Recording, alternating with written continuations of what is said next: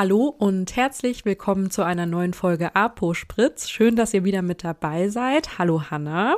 Ich habe gesehen, du warst diese Woche in Hamburg und das ohne mich, würde ich an der Stelle gerne jetzt nochmal erwähnen. Erzähl doch mal, wie war es denn? Hallo. Ähm, ja, es war sehr aufregend. Also es war auch ein relativ kurzer Trip, weil ich ähm, meine Freundin von ihrer Weltreise abgeholt habe, die sie mit einem Kreuzfahrtschiff gemacht hat. Ähm, und die kam wieder zurück und die hatten ja tausend Koffer dabei, deswegen waren wir zu zweit hin und haben die beiden abgeholt.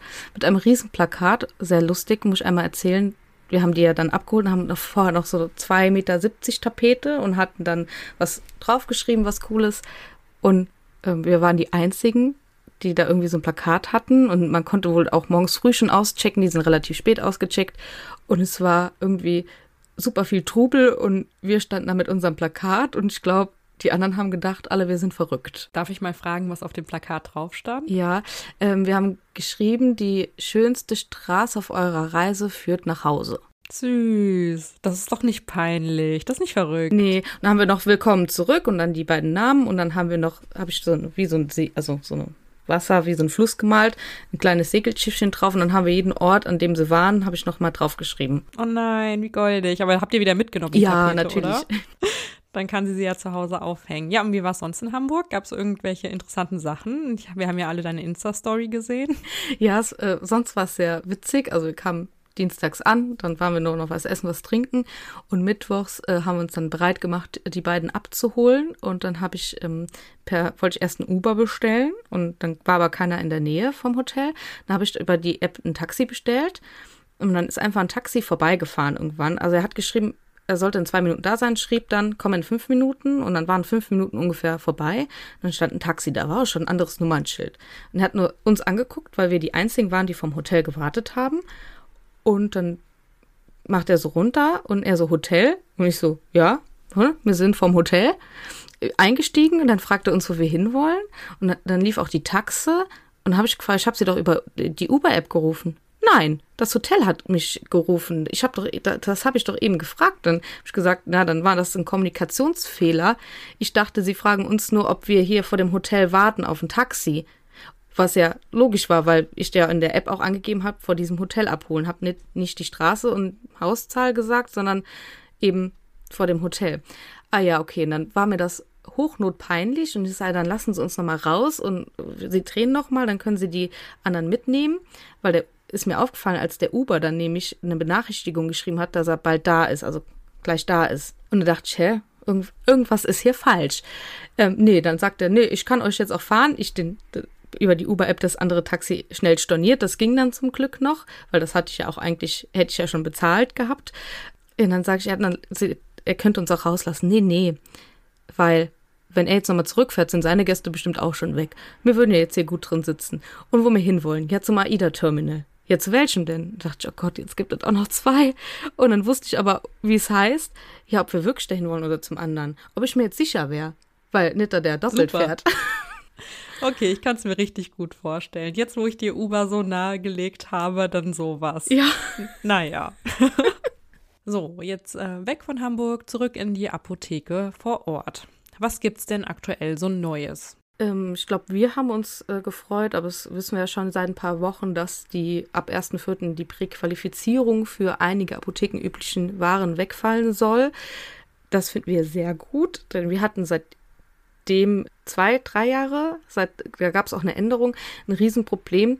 Wir haben das war früher so, die Apotheke, es gab eine Apotheke bei uns und eine Sanithek. Und ähm, wir hatten alles an Hilfsmitteln. Also wir waren auch bekannt dafür und irgendwann lief das alles nur über die Apotheke, aber trotzdem hatten wir diese Waren noch wie Bandagen und wirklich, wir hatten alles und die Leute kamen auch gerade wegen solcher Hilfsmittel immer zu uns. Und äh, wie man das halt so regelmäßig macht, so eine Präqualifizierung, die beantragt werden muss, dann wurde auch immer gemacht und irgendwann wurden uns dann äh, gewisse Sachen wie Gehstöcke, Unterarm, Stützen, ähm, Bandagen nicht mehr genehmigt, weil wir keine behindertengerechte Toilette haben. Mm, okay. Wir haben zwei Toiletten ähm, und es musste aber eine behindertengerechte Toilette sein. Äh, komisch nur, Kompressionsstrümpfe gehen, Bandagen nicht. Ja, und das ist ja genau das Ding, warum es uns Apotheken irgendwie so schwer gemacht wird.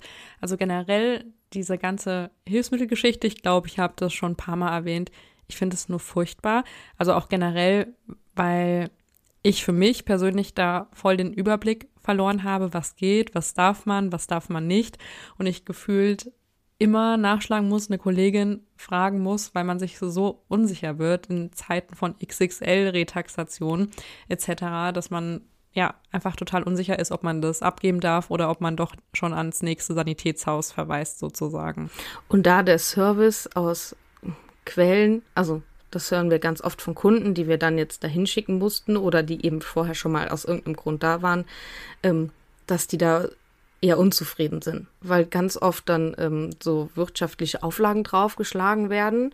Ähm, und die können ja auch keine anderen Verträge unbedingt haben. Also ja, natürlich machen wir auch, wenn ähm, wir das sonst nicht tragen könnten oder das draufzahlen müssten. Natürlich, da muss ein Aufschlag drauf gemacht werden, aber ansonsten schauen wir ja immer, dass wir dem Patienten da human entgegenkommen, ähm, was halt die Krankenkasse bezahlt und was wir bezahlen, dass das dass wir natürlich was damit verdienen, aber eben jetzt nicht dann noch einen wirtschaftlichen Aufschlag drauf machen, um dann noch mehr mit zu verdienen. Aber das wäre scheinbar ein Problem und auch der Service und dann ähm, dieses Bestellen. Also wenn wir was hatten, was wir nicht da hatten und wir haben immer sehr viel da gehabt und haben auch immer noch viel da, ähm, dann war es so, dass wir uns in spätestens am nächsten Tag um eine Bestellung gekümmert haben, falls noch was dazu kam. Und da war es so, dass die nur einmal in der Woche bei einer bestimmten Firma bestellt haben und die Patienten dann ja noch länger auf die Ware warten mussten. Ich weiß nicht, wenn man äh, so eine, äh, eine Bandage braucht fürs Knie, für den Knöchel, weiß ich nicht, die wichtig ist oder eine, eine Schiene, die dann auch wirklich akut gebraucht wird. Äh, schon ein bisschen ärgerlich, wenn sie dann nicht da ist und bestellt werden muss. Ja, kann ich absolut verstehen, aber ich kann mir das jetzt gerade noch nicht so ganz vorstellen, gut, weil ich es auch nicht kenne. Du kennst es auch anders äh, mit den ganzen Bandagen in der Apotheke. Da denke ich jetzt zum Beispiel an die Inkontinenzversorgung. Das ist ja auch so ein Thema, was nicht viele Apotheken machen oder ähm, zumindest nicht bereit sind, das zu machen, weil das einfach von der Vergütung eventuell auch nicht passen könnte oder auch andere Gründe hat.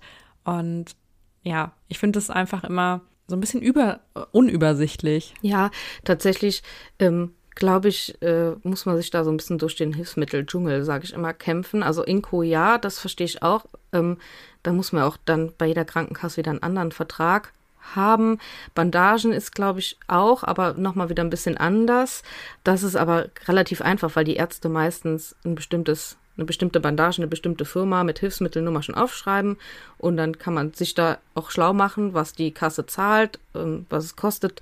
Dann sind die tatsächlich von den Firmen meistens die ähm, Kataloge so gut, dass man es mit Messen hinbekommt und dann hat man noch ein bisschen gutes, geschultes Personal, was ein Auge dafür hat, dass eine Bandage passt oder nicht oder dass das die nicht die richtige ist. Und das haben wir tatsächlich immer ganz gut gehabt, ähm, unser Fachpersonal, dann kommen die Leute auch gerne, weil man auch zu uns nochmal zurückkommen kann, wenn mal was nicht passt oder wenn irgendwie doch nicht das so ist, wie es sein sollte. Und ich glaube, da sind wir schon ein besserer Ansprechpartner vor Ort gewesen als so ein Sanitätshaus. Okay, total interessant, weil das auch so ein Thema ist, mit dem ich mich so gar nicht beschäftige oder zumindest nicht beschäftigen möchte. Aber dann können wir ja mal schauen, wie das dann in Zukunft wieder für uns in den Apotheken aussehen wird dazu. Ja, ich bin mal gespannt, wenn wir das wieder dürfen, ob sie dann alle wieder zu uns kommen, hoffentlich, damit wir die Bandagen auch an den Mann und an die Frau bringen können. Ähm, bin immer froh, dass meine Kollegin das macht. Also ist total verrückt. Eigentlich müsste ich das mal ablegen. Ich habe ja auch mal so einen Kompressionsstrumpf an Messvenen Fachberater habe ich als Zertifikat. Das hat auch Geld gekostet und also das musste ich nicht selber bezahlen und ich habe bisher zweimal Strümpfe gemessen und finde es unangenehm. Vielleicht gibt es da Tipps. Weil du das einfach nicht gerne machst, oder? Ähm, ne, weil ich Angst habe, die stehen dann in ihrer Unterhose und ich muss den dann da ums Bein okay, messen. Ich verstehe. Und so ist das auch mit Bandagen. Also das kommt aber auch immer drauf an, wer vor mir steht. Also ich entscheide mich dann, und das will ich ja gar nicht, weil ja jeder Mensch, ich jeden Kunden, jeden Menschen gleich behandeln ähm, will und auch die gleiche Kompetenz entgegenbringen will. Aber manchmal denke ich, ja, dem kann ich eine Bandage am besten nicht. Ich glaube, das traue ich mich da nicht. Nicht, weil ich Angst habe, aber dann vielleicht auch Angst, äh, nicht das Richtige zu machen. Oder wenn, verstehst du, wie ich das meine? Ja. Ich messe keine Kompressionsstrümpfe an. ja, deswegen, ich bin da auch raus. So, jetzt nochmal weg von Präqualifizierung. Also da kommen wir bestimmt äh, April, Mai nochmal zu, zu dem Thema. Ich habe gesehen, und live verfolgt. Du warst äh, mit Benedikt zusammen auf Instagram live, habt einmal über dein Studium gesprochen. Das haben wir hier in dem Podcast auch schon ein paar Mal gemacht, aber auch natürlich über unser letztes Folgenthema, die Nachwuchskampagne. Was war denn so dein Fazit aus dem Live? Äh, ich war sehr aufgeregt, das hätte ich gar nicht sein müssen. Ich fand es äh, richtig unterhaltsam, also hoffentlich war es unterhaltsam. Ich ich glaube, ich finde mich immer unterhaltsamer, als ich bin. sehr gut. Also ich kann sagen, es war sehr unterhaltsam und ich glaube, also live finde ich generell auch furchtbar, muss ich sagen, aber mit Benedikt zusammen ist es wirklich weniger schlimm. Ne? Der macht das einfach toll, so sein Moderator-Job an der mhm. Stelle, das äh, gut durchzuführen, auch total getaktet da in seinen 30 Minuten. Der kann so richtig die Themen wechseln und so richtig elegant. Also einfach wie als ob der so ein Moderatoren-Bootcamp gemacht hätte. Genau, finde ich auch. Und dann war ich noch mehr aufgeregt, nach, als er mich dann angesagt hat und da dachte ich, huch, hast der Talente bei mir entdeckt, die kenne ich nicht. Und schöne Haare, ja, danke. Ähm, sehr geschmeichelt habe ich mich gefühlt tatsächlich. Und dann äh, so geschmeichelt dann auch mal nochmal live zu gehen, ja. Habe ich auch noch nicht gehabt. Äh, wobei auch beim ersten Mal, ich war in der allerersten Folge, tatsächlich wusste ich gar nicht mehr. Ähm, also ich wusste, dass ich schon mal bei Kurz- und Schmerztablette war, aber nicht, dass es. Das ist schön, dass du das noch wusstest. dass es die erste Folge war. Aber da war er auch schon sehr so, so schmeichelhaft. Das kann der Benedikt ganz gut. Aber ähm, mein Fazit ähm, meinst du aus dem ganzen Live oder jetzt nochmal zur Kampagne? Zur Kampagne würde ich jetzt mal sagen. Ja, ähm, wir hatten ja über die Serie gesprochen und ich habe ja gesagt, dass ich solche Art von Serien ziemlich witzig finde. Und das ist auch immer noch so. Und jetzt habe ich mir aber gerade die aktuelle angesehen und damit konnte ich wieder nicht so viel anfangen. Also die dritte Folge tatsächlich fand ich wirklich richtig witzig. Ich weiß nicht, ob ich an dem Tag vielleicht auch albern war oder so, dass ich das lustig fand, aber irgendwie konnte ich mich da voll gut reinversetzen. Ich bin gespannt, wie es ausgeht mit dieser Serie. Aber ich glaube, es hat nichts mit Nachwuchsförderung zu tun. Also vielleicht hätte man das auch einfach mal so zur Unterhaltung besser, die Skripte vielleicht noch mal anders, klar in dem Stil drehen können oder schreiben können und auch so drehen können. Aber vielleicht auch einfach mal zur Unterhaltung von Apothekenpersonal. Man trifft nicht immer den Geschmack von allen. Also das ist ja auch in einer breit gefächerten Branche so. Äh, das hätte man machen können. Oder man hätte es ganz anders machen müssen, um Nachwuchs zu fördern, wenn man so eine Miniserie macht. Ja, verstehe ich. Ich hatte in meiner Insta-Story, dass wir jetzt bald wieder im März Schülerpraktikanten haben. Da geht es äh, generell um das Praktikum in der neunten Klasse, wo man sich ja auch oft entscheidet, wie geht es denn weiter? Werde ich mich für einen Ausbildungsberuf entscheiden oder werde ich studieren? Also mache noch erstmal mein Abitur. Und ähm, ich habe jetzt einfach mal in die Praktikumsmappe mit äh, reingearbeitet, dass es diese Nachwuchskampagne gibt, habe das ausgedruckt und ein paar Aufgaben einfach mal dazu erstellt, weil mich einfach total interessiert. Übrigens, passt auf, das ist, ich habe mich informiert, Generation Alpha, mhm. die jetzt Praktikum in der Apotheke macht.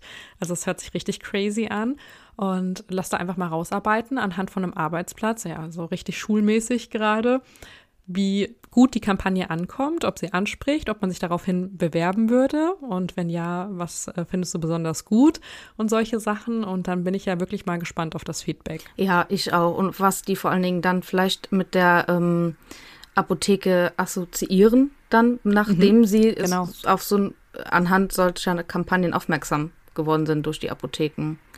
Das finde ich auch super interessant. Das ist auch eine Idee. Ich muss das mal glaube ich, auch mal den nächsten Schülerpraktikant fragen, der jetzt bald kommt, dass man das mal so ein bisschen die Generation auch fragt, die es ansprechen soll. Genau, und ich stelle dir auch gerne meinen Arbeitsplatz zur Verfügung. Ja, danke. Kein Problem. Sehr gut. E-Mail-Adresse hast du. Ja, und dann würde ich jetzt sagen, haben wir mal ein bisschen wieder über unsere Apothekenwoche gesprochen. Ich bin gespannt, was uns in der nächsten Zeit wieder erwarten wird. Und dann hören wir uns nächste Woche wieder.